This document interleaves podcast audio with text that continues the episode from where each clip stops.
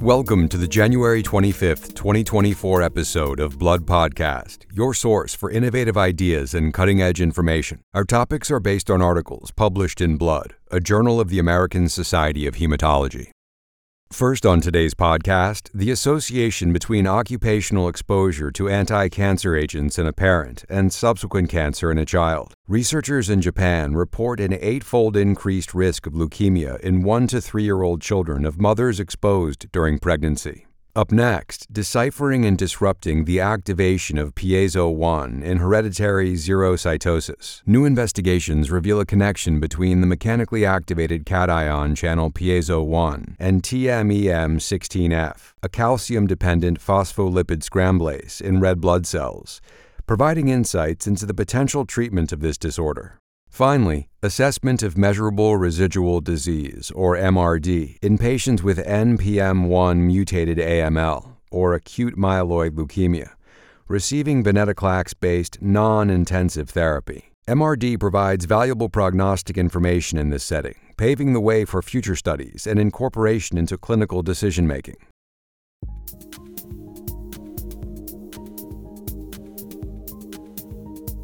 Our first research article is Pediatric Leukemia and Maternal Occupation Exposure to Anti-Cancer Drugs, the Japan Environment and Children's Study. Shunsuke Yamamoto of Kyushu University in Fukuoka, Japan, is the first author.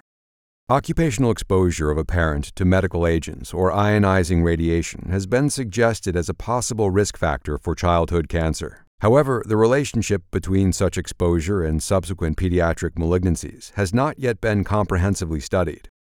Prior studies have shown largely inconclusive results, possibly due to incomplete patient data and study design limitations. The present research article by Yamamoto and colleagues has shifted the discussion. Their report provides new findings from the Japan Environment and Children's Study, a large nationwide multi-center prospective birth cohort study. The aim was to determine the risk of pediatric leukemias or brain tumors over the first 3 years of life after occupational exposure of either parent to certain toxic materials, including chemotherapy drugs, ionizing radiation, or anesthetics. Researchers looked at offspring of parents who had been exposed to anti-cancer agents, ionizing radiation, or anesthetics, often as healthcare workers. In questionnaires, parents had reported whether they were exposed to these agents for more than half a day, at least once a month. For mothers, the exposure period of interest was during pregnancy. For fathers, the 3 months prior to conception. The key finding is a nearly 8-fold increase in risk of leukemia among children whose mothers had occupational exposure to anti-cancer agents during pregnancy. By contrast, paternal exposure to medical agents was not linked to increased pediatric cancer risk, and there were no associations between medical agent exposure in parents and brain tumor incidence in offspring. The analysis included a total of 93,207 children. Overall, 1.4% of mothers handled anti-cancer drugs, 2.3% worked with ionizing radiation, and 1.1% handled anesthetics at work during pregnancy. In the first 3 years of life, 29 of those children developed leukemia, and 7 developed brain tumors. None of the parents of these 36 children had received anti-cancer drugs or ionizing radiation for their own medical treatment. 4 of the leukemias developed in children whose mothers were exposed to anti-cancer agents. That translated into an incidence rate of 309.8 per 100,000 population. By contrast, the incidence rate was just 27.2 per 100,000 population in children with leukemia but no maternal exposure to anti-cancer agents. There were also higher leukemia incidence rates among children of mothers exposed to ionizing radiation or anesthetics. But in a Poisson regression model, only maternal exposure to anti-cancer drugs remained as a risk factor for pediatric leukemia, with an adjusted relative risk of 7.99 and a 95% confidence interval. Interestingly, no cases of acute lymphoblastic leukemia associated with maternal chemotherapy exposure were detected before the age of 1 year. In a commentary, Jeremy M. Schraw of Baylor College of Medicine says the present study is noteworthy in 3 respects. It's the first to demonstrate an association between exposure to anti-cancer agents in pregnant individuals and leukemia in their offspring. Also noteworthy is the strength of the association in terms of relative risk. Finally, the data was collected prospectively in a very large birth cohort. This reduces the recall bias that may introduce error in case control studies.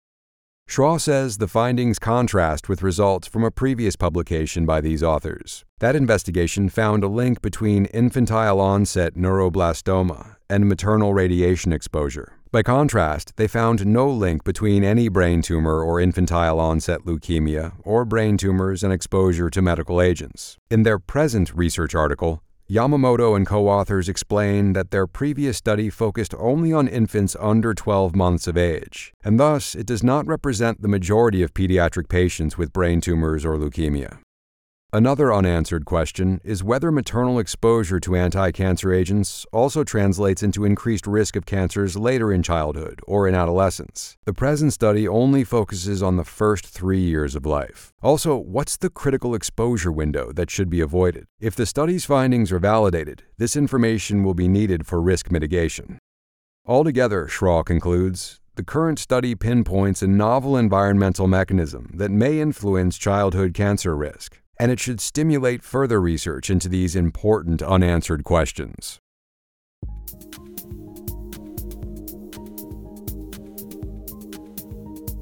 Our next research article is Deciphering and Disrupting Piezo-1 TMEM16F Interplay in Hereditary Xerocytosis, and the first author is Pengfei Liang of Duke University School of Medicine in Durham, North Carolina.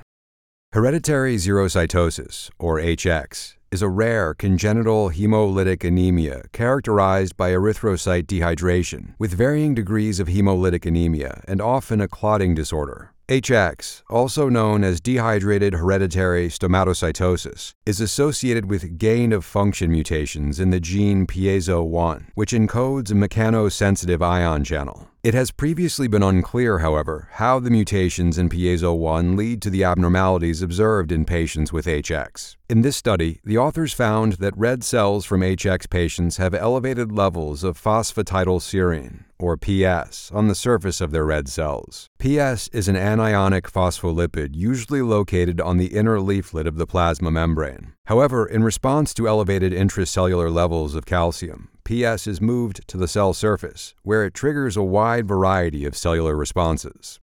For example, PS on the surface of red blood cells is a marker of senescence, serving as a so-called eat-me signal that facilitates phagocytic clearance. Surface PS is also a procoagulation signal, enabling assembly of coagulation complexes, and it's a fuse-me signal that facilitates cell-to-cell and virus-to-cell fusion.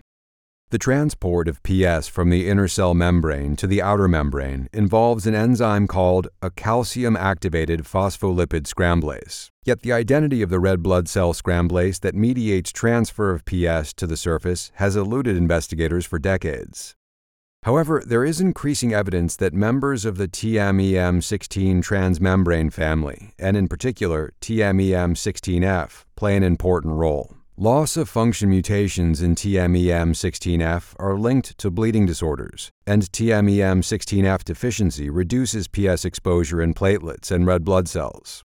The current research article by Liang and co-authors builds on these findings by showing that the piezo-1 mechanosensitive ion channel protein is coupled to the TMEM16F scramblase to regulate transfer of PS to the surface of the red cell.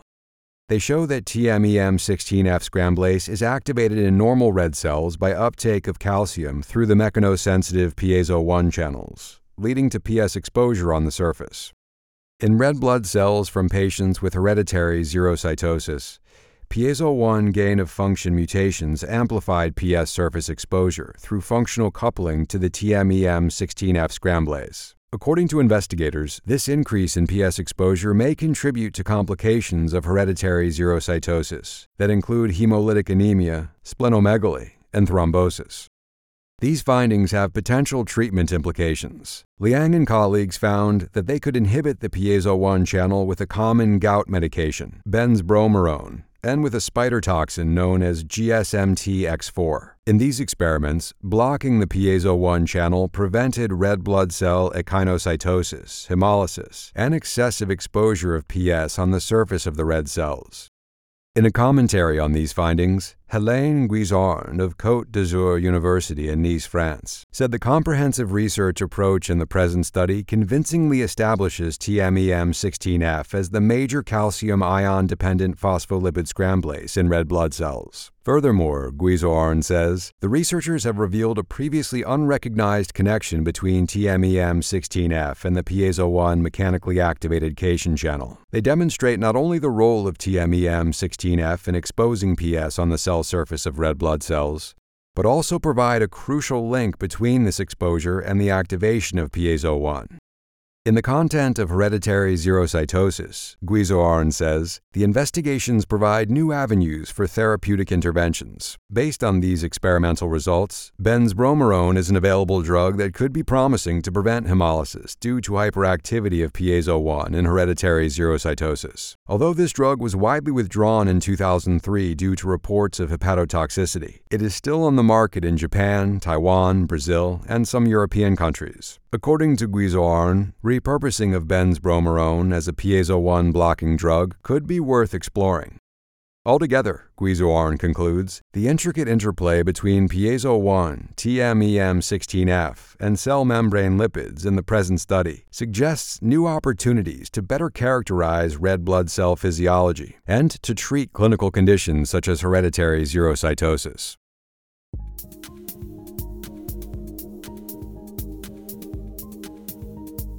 The final article on today's podcast is, Molecular MRD is strongly prognostic in patients with NPM1 mutated AML, or acute myeloid leukemia, receiving venetoclax-based non-intensive therapy. And the first author is Jad Othman of King's College London in the United Kingdom. Mutations in nucleophosmin, or NPM1, are common in adult patients with AML. NPM1 mutations generally confer a favorable prognosis in younger patients receiving intensive chemotherapy. In older or unfit patients with NPM1 mutations, venetoclax-containing combinations have proven particularly effective when one looks at complete remission, or CR. In randomized Phase 3 studies, adding venetoclax to azacitidine, or low-dose cytarabine, significantly improved the composite rate of CR, or CR with incomplete hematologic recovery, among the NPM1 mutation patient subgroups. In parallel, the accurate assessment of MRD is becoming an important prognostic tool in AML. In patients with NPM1 mutated AML treated with intensive chemotherapy, the assessment of molecular MRD by mutation-specific RT-qPCR strongly predicts outcomes. However, the role of MRD assessment in older or unfit patients receiving non-intensive therapy is not as clear. Studies have shown that MRD assessed by flow cytometry is prognostic for survival in patients with AML treated with venetoclax-based combinations. However, this method of MRD assessment had less power in the small subset of patients with NPM1 mutations. Accordingly, Othman and co-authors sought to study the prognostic value of RT-qPCR MRD in patients with NPM1 mutations treated with venetoclax combination therapy. The retrospective study, published in the current edition of Blood, is based on an international real-world cohort of 76 patients with previously untreated NPM1 mutated AML. The patients had been treated in the United Kingdom or Australia. All had received CR or CR with incomplete hematologic recovery following first-line treatment with venetoclax and hypomethylating agents or low-dose cytarabine. All had at least one bone marrow assessment of MRD assessment in the first 4 cycles of treatment. Assessment of MRD by RT-qPCR had been performed at reference laboratories using validated assays, requested at the discretion of the treating clinician. Now for the results. Out of 76 patients, 44 patients, or 58%, achieved bone marrow MRD negativity, while another 14 patients, or 18%, had a reduction of greater than or equal to 4 logs base 10 from baseline as their best response. There was no significant difference in MRD outcomes between patients treated with venetoclax plus a hypomethylating agent and those treated with venetoclax plus low-dose cytarabine. By the end of cycle 2, the cumulative rate of bone marrow MRD negativity was 25%, going up to 47% by the end of cycle 4, and 50% by the end of cycle 6. The key result from this study is that achieving a specific MRD milestone is associated with very favorable outcomes, specifically MRD negativity within the first 4 cycles of treatment. In patients meeting this criterion, the 2-year overall survival rate was 84%, compared to just 46% for patients who were MRD positive at that time point. In multivariable analyses, MRD negativity at the end of cycle 4 was the strongest prognostic factor associated with survival, with a hazard ratio of 0.21, a 95% confidence interval of 0.08 to 0.55, and a p-value of 0.002. A total of 22 patients in bone marrow MRD negative remission electively stopped therapy. They stopped after a median of 8 cycles. With a median follow-up of 15 months from the time of stoppage, there were only 2 relapses, and the 2-year treatment-free remission rate was 88%. Interestingly, patients with coexisting mutations in IDH1 or 2 tended to do well, while patients with mutations in FLT3 tended to do much more poorly. Similarly, patients with secondary AML tended to do less well than those with primary disease. A commentary on these findings comes from Kiran D. Sahasrabuddy and Alice S. Mims of the Ohio State University Comprehensive Cancer Center in Columbus. The commentary authors say this study retrospectively demonstrates the utility of MRD monitoring, provides valuable insights into the kinetics of MRD, and reveals the prognostic significance of an MRD negative result in patients with NPM1 mutated AML treated with first-line venetoclax-based regimens. However, they add, it also raises several important questions that should be investigated further. For example, can a subset of NPM1 mutated AML patients be cured with venetoclax-based regimens? The finding that a subset of patients who achieved MRD negativity could stop therapy without relapse suggests this might be the case. Also, when should treatment be stopped, or should it be de-escalated? How should patients be monitored after stopping treatment? And if patients do not achieve MRD negativity, does that signal a need to change the therapeutic strategy? Further research is also needed to determine the optimal MRD threshold for clinically actionable decisions in NPM1 mutated venetoclax-treated AML. In the present retrospective analysis, patients that did not achieve MRD negativity, but did achieve at least a 4log10 reduction in MRD, had survival outcomes better than those who did not achieve the 4log10 reduction threshold.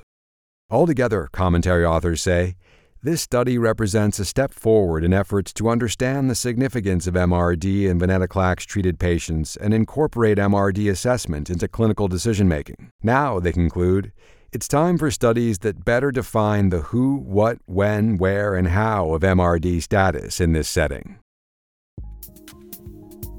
You have been listening to the Blood Podcast. For a list of additional authors, as well as more detailed articles and commentaries on which this podcast is based, please go to bloodjournal.org. Be sure to join us next week for another episode. Thank you for listening.